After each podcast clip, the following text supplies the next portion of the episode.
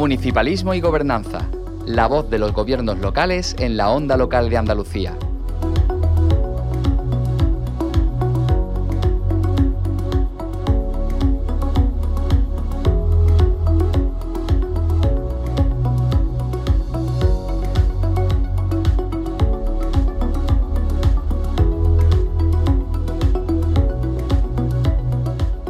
Hoy en Municipalismo y Gobernanza Local FAM hablamos del papel de los gobiernos locales en la autonomía de Andalucía. Para ello saludamos a nuestra compañera Carolina Aguilera. Estamos en puerta de una fecha que año tras año nos recuerda lo que fuimos y lo que somos, el 28 de febrero, Día de Andalucía. Una fecha que nos sirve para hacer memoria, también el repaso de los acontecimientos que llevaron a nuestra autonomía hunde sus raíces en los años 80, época en la que Andalucía ansiaba libertad, prosperidad y sobre todo igualdad con respecto a otros territorios del país. Una necesidad de ser escuchados que culminó en el Estatuto de Autonomía de Andalucía. En los años previos, en 1979 y ya con la Constitución española aprobada, se produjeron las primeras elecciones municipales en democracia que dieron paso a la era de los ayuntamientos democráticos y hoy le reconocemos el papel de los gobiernos locales en esa autonomía andaluza. ¿Y quién mejor para hablar de ello que la Federación Andaluza de Municipios y Provincias, la FAM? Saludamos a su secretaria general, Yolanda Sáez. Bienvenida a la Onda Local de Andalucía. Muy buenos días, Carolina. Bueno, Yolanda, ¿qué destacamos en, esta semana tan especial? eh, se avecina el Día de Andalucía. Eh, ¿Qué destacan desde la FAM? Bueno, pues desde la Federación Andaluza de Municipios y Provincias ponemos en valor un año más la, festividad que celebramos la próxima semana, un día marcado en el calendario de todos los andaluces, el día de nuestra comunidad, el día de Andalucía.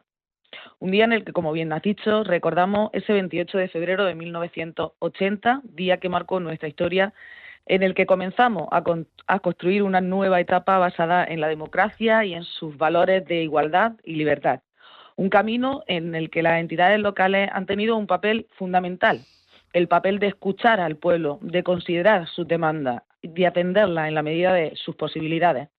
El pueblo andaluz ha sabido superar con responsabilidad y con mucho esfuerzo las crisis pasadas, algunas muy intensas y cercanas en el tiempo, como la pandemia, y otras como la sequía. Grave problema que estamos sufriendo en la actualidad con todo lo que esto supone para la ciudadanía de a pie, pero también para grandes sectores económicos de Andalucía como son la agricultura o el turismo.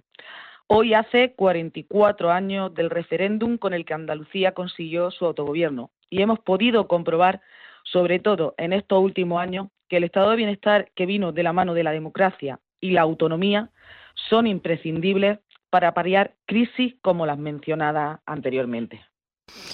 Em, en ese contexto actual, Yolanda, ¿qué papel juegan los ayuntamientos para mantener ese estado del bienestar y seguir eh, bueno, impulsando la, autonomía andaluza, la prosperidad de nuestra tierra?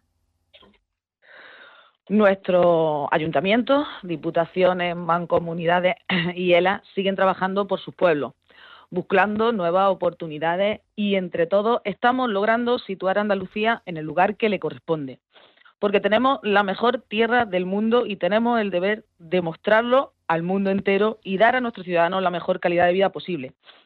Siempre de la mano de los principios, como he dicho anteriormente, de la igualdad de oportunidades y la cohesión social.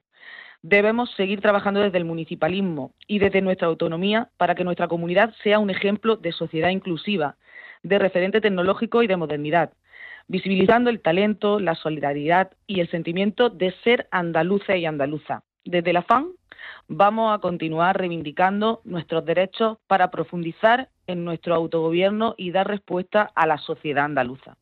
La reafirmación de un territorio no puede ser a costa de otro. Tenemos el deber de defender los principios que inspiran la Constitución y nuestro Estatuto de Autonomía. La garantía de tener todos los mismos derechos y obligaciones y que la política de cualquier gobierno se base en el fortalecimiento del estado de bienestar, el desarrollo económico, buscando la mejora de los servicios públicos, siempre buscando que sean eficaces, eficientes y transparentes.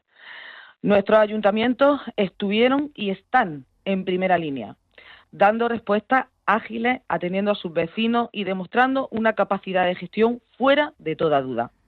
Los hombres y mujeres municipalistas han demostrado su buen hacer con enorme vocación de servicio público.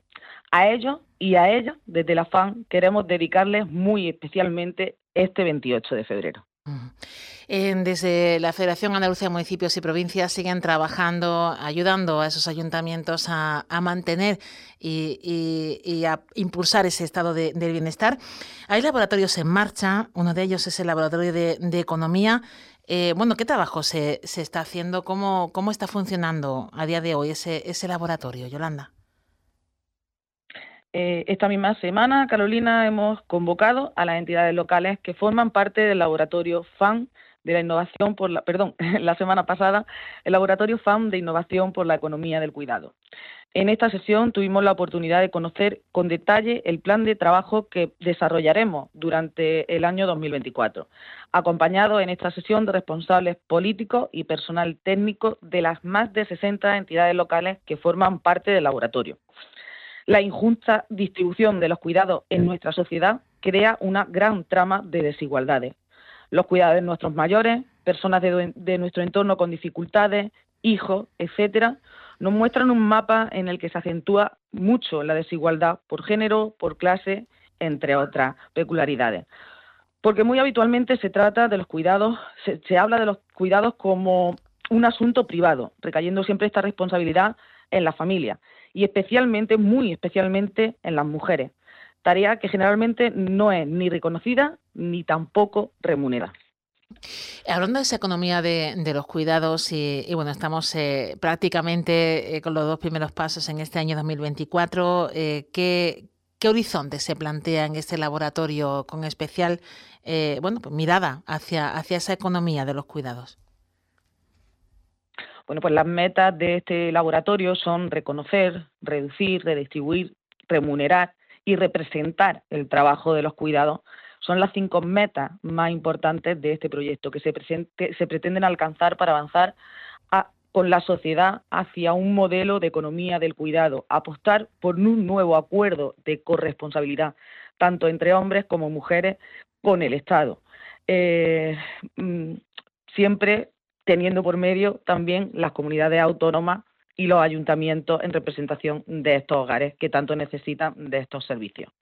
El trabajo que ya hemos realizado en el laboratorio se ha llevado a cabo un análisis que ha permitido fijar espacios como hogares conectados, hogares y espacios colectivos y crear una hoja de ruta para consolidar el modelo de gobernanza eh, mm, perdón, consolidar un modelo de gobernanza que favorezca la creación entre iguales, la creación entre iguales.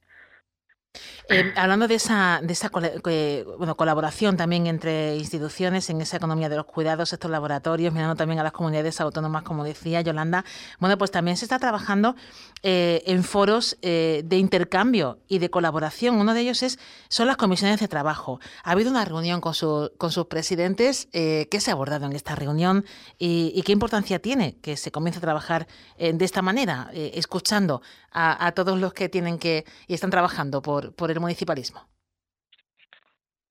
Pues te comento, esto es una de las novedades que nos trae nuestro presidente y alcalde de Córdoba, José María Bellido.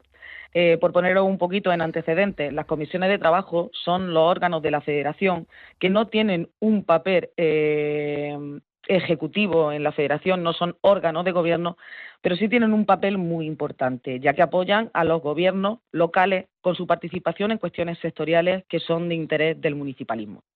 Este, el miércoles de la semana pasada mantuvimos una reunión con los presidentes de las 16 comisiones sectoriales que tenemos en la Federación. Esta reunión ha sido una petición expresa, como decía en un principio, y novedosa respecto a la anterior legislatura en la Federación de nuestro presidente y alcalde de Córdoba. Una reunión en la que pretendíamos dar a conocer el cometido y el funcionamiento de estas para trabajar con fluidez.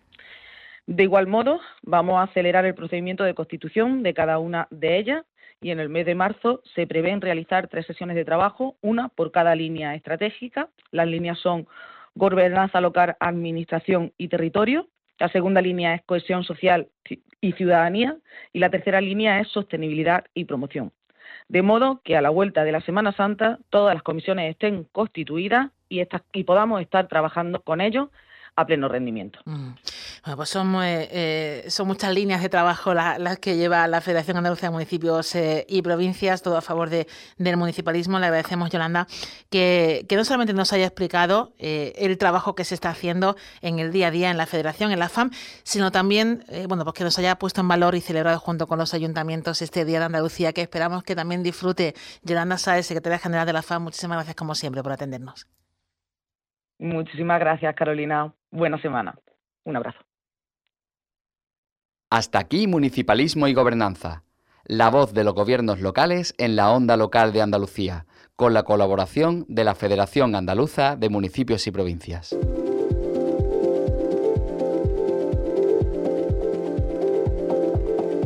De este a oeste, primera edición. Servicios informativos de la onda local de Andalucía.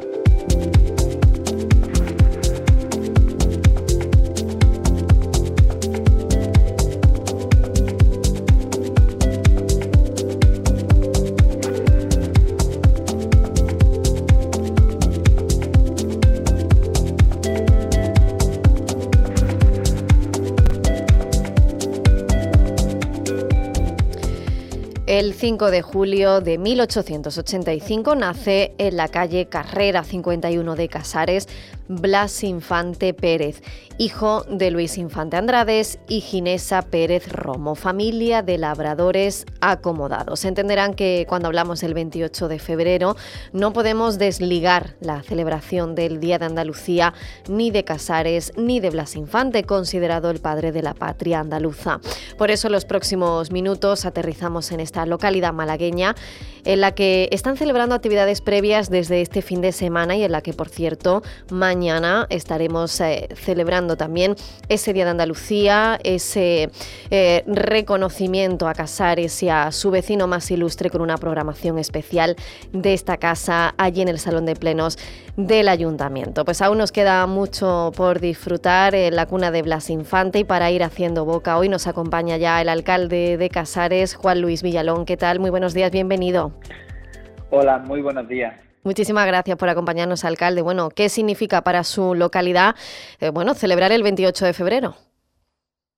Bueno, pues para Casares tiene un significado muy especial y es una de las fechas más importantes que celebramos aquí en nuestro municipio. Casares es el pueblo que vio nacer al padre de la patria andaluza y eso nos hace eh, hacer gala y precisamente engalonarnos en, una fecha tan importante para nuestra tierra, para Andalucía, pero muy singularmente para, para el municipio de Casares.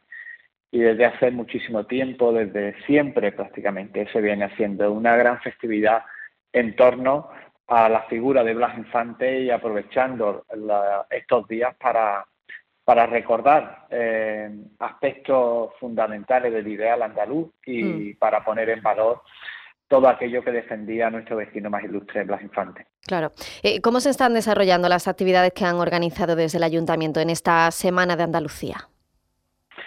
Bueno, pues la verdad que con la acogida que siempre han tenido, intentamos eh, tener una agenda durante toda una semana de actividades de distinta índole con el objetivo de llegar a toda la población con, el doble objetivo también de, trasladar la cultura a aquellos que quieran acompañarnos de otros lugares, pero también a las nuevas generaciones y, como decía inicialmente, aprovechando estos días para, poner en valor eh, un discurso de un Blas Infante que cada vez va recobrando más sentido si cabe y que las nuevas generaciones precisamente así lo constatan.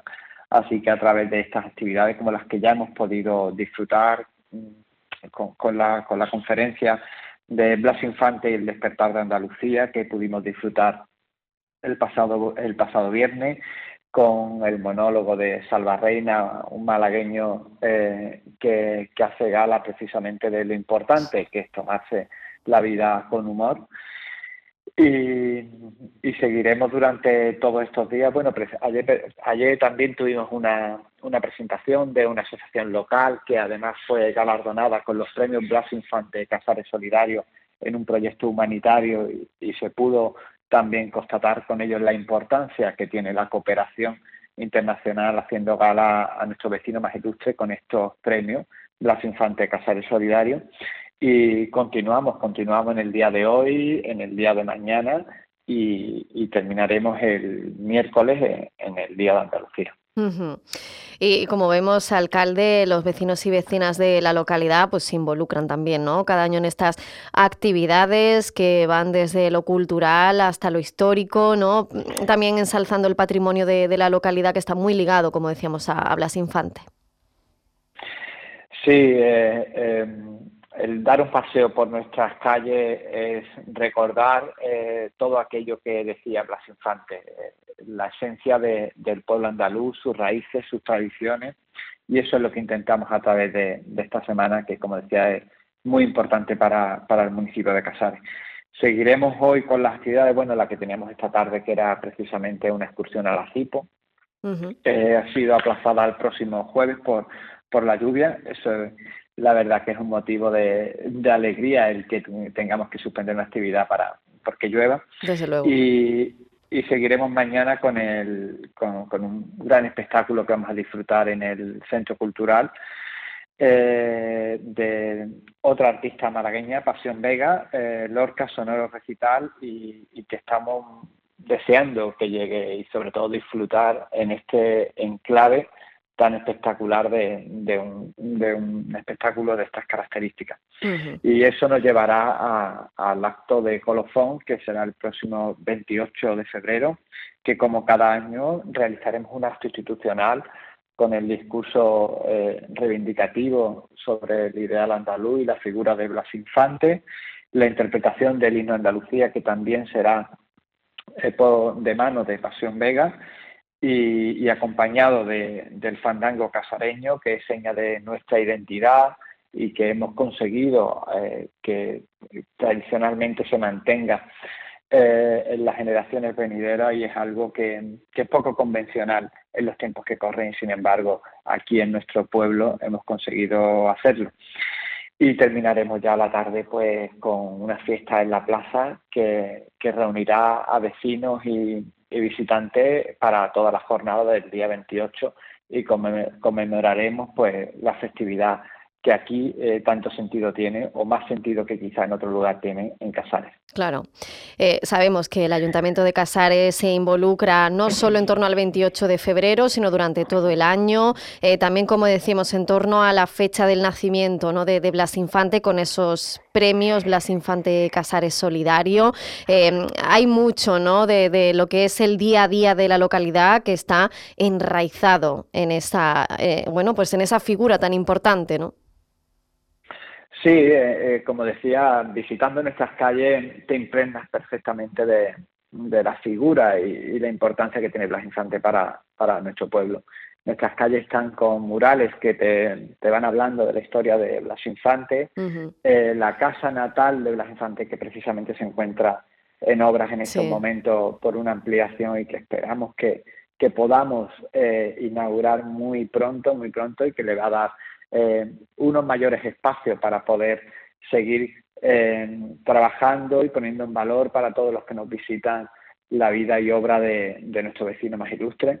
Y, que el año que viene seguramente podremos estar realizando algún tipo de programa de estas características directamente en vivo desde la Casa Natal de los Infantes y será un hecho muy importante para el pueblo de Casares y para todos sus vecinos, pero también para toda la comarca turísticamente hablando de, la Casa Natal de Blas Infantes, que se encuentra a disposición de, toda la provincia como, un hito, como un lugar eh, que hay que visitar y que además en esta fecha eh, son muchos los escolares que nos visitan eh, aquí en el pueblo para precisamente hablar de, la vida y obra y, y lo importante que fue Blas Infante. Claro, pues de momento mañana tendremos el gusto de, estar con, usted y con muchas más personas, representantes eh, municipales, vecinales, culturales, celebrando este Día de Andalucía en Casares. Será en el Ayuntamiento, en la Casa Consistorial, en el Salón de Plenos, en directo, en un programa además eh, de puertas abiertas para todos los vecinos y vecinas y visitantes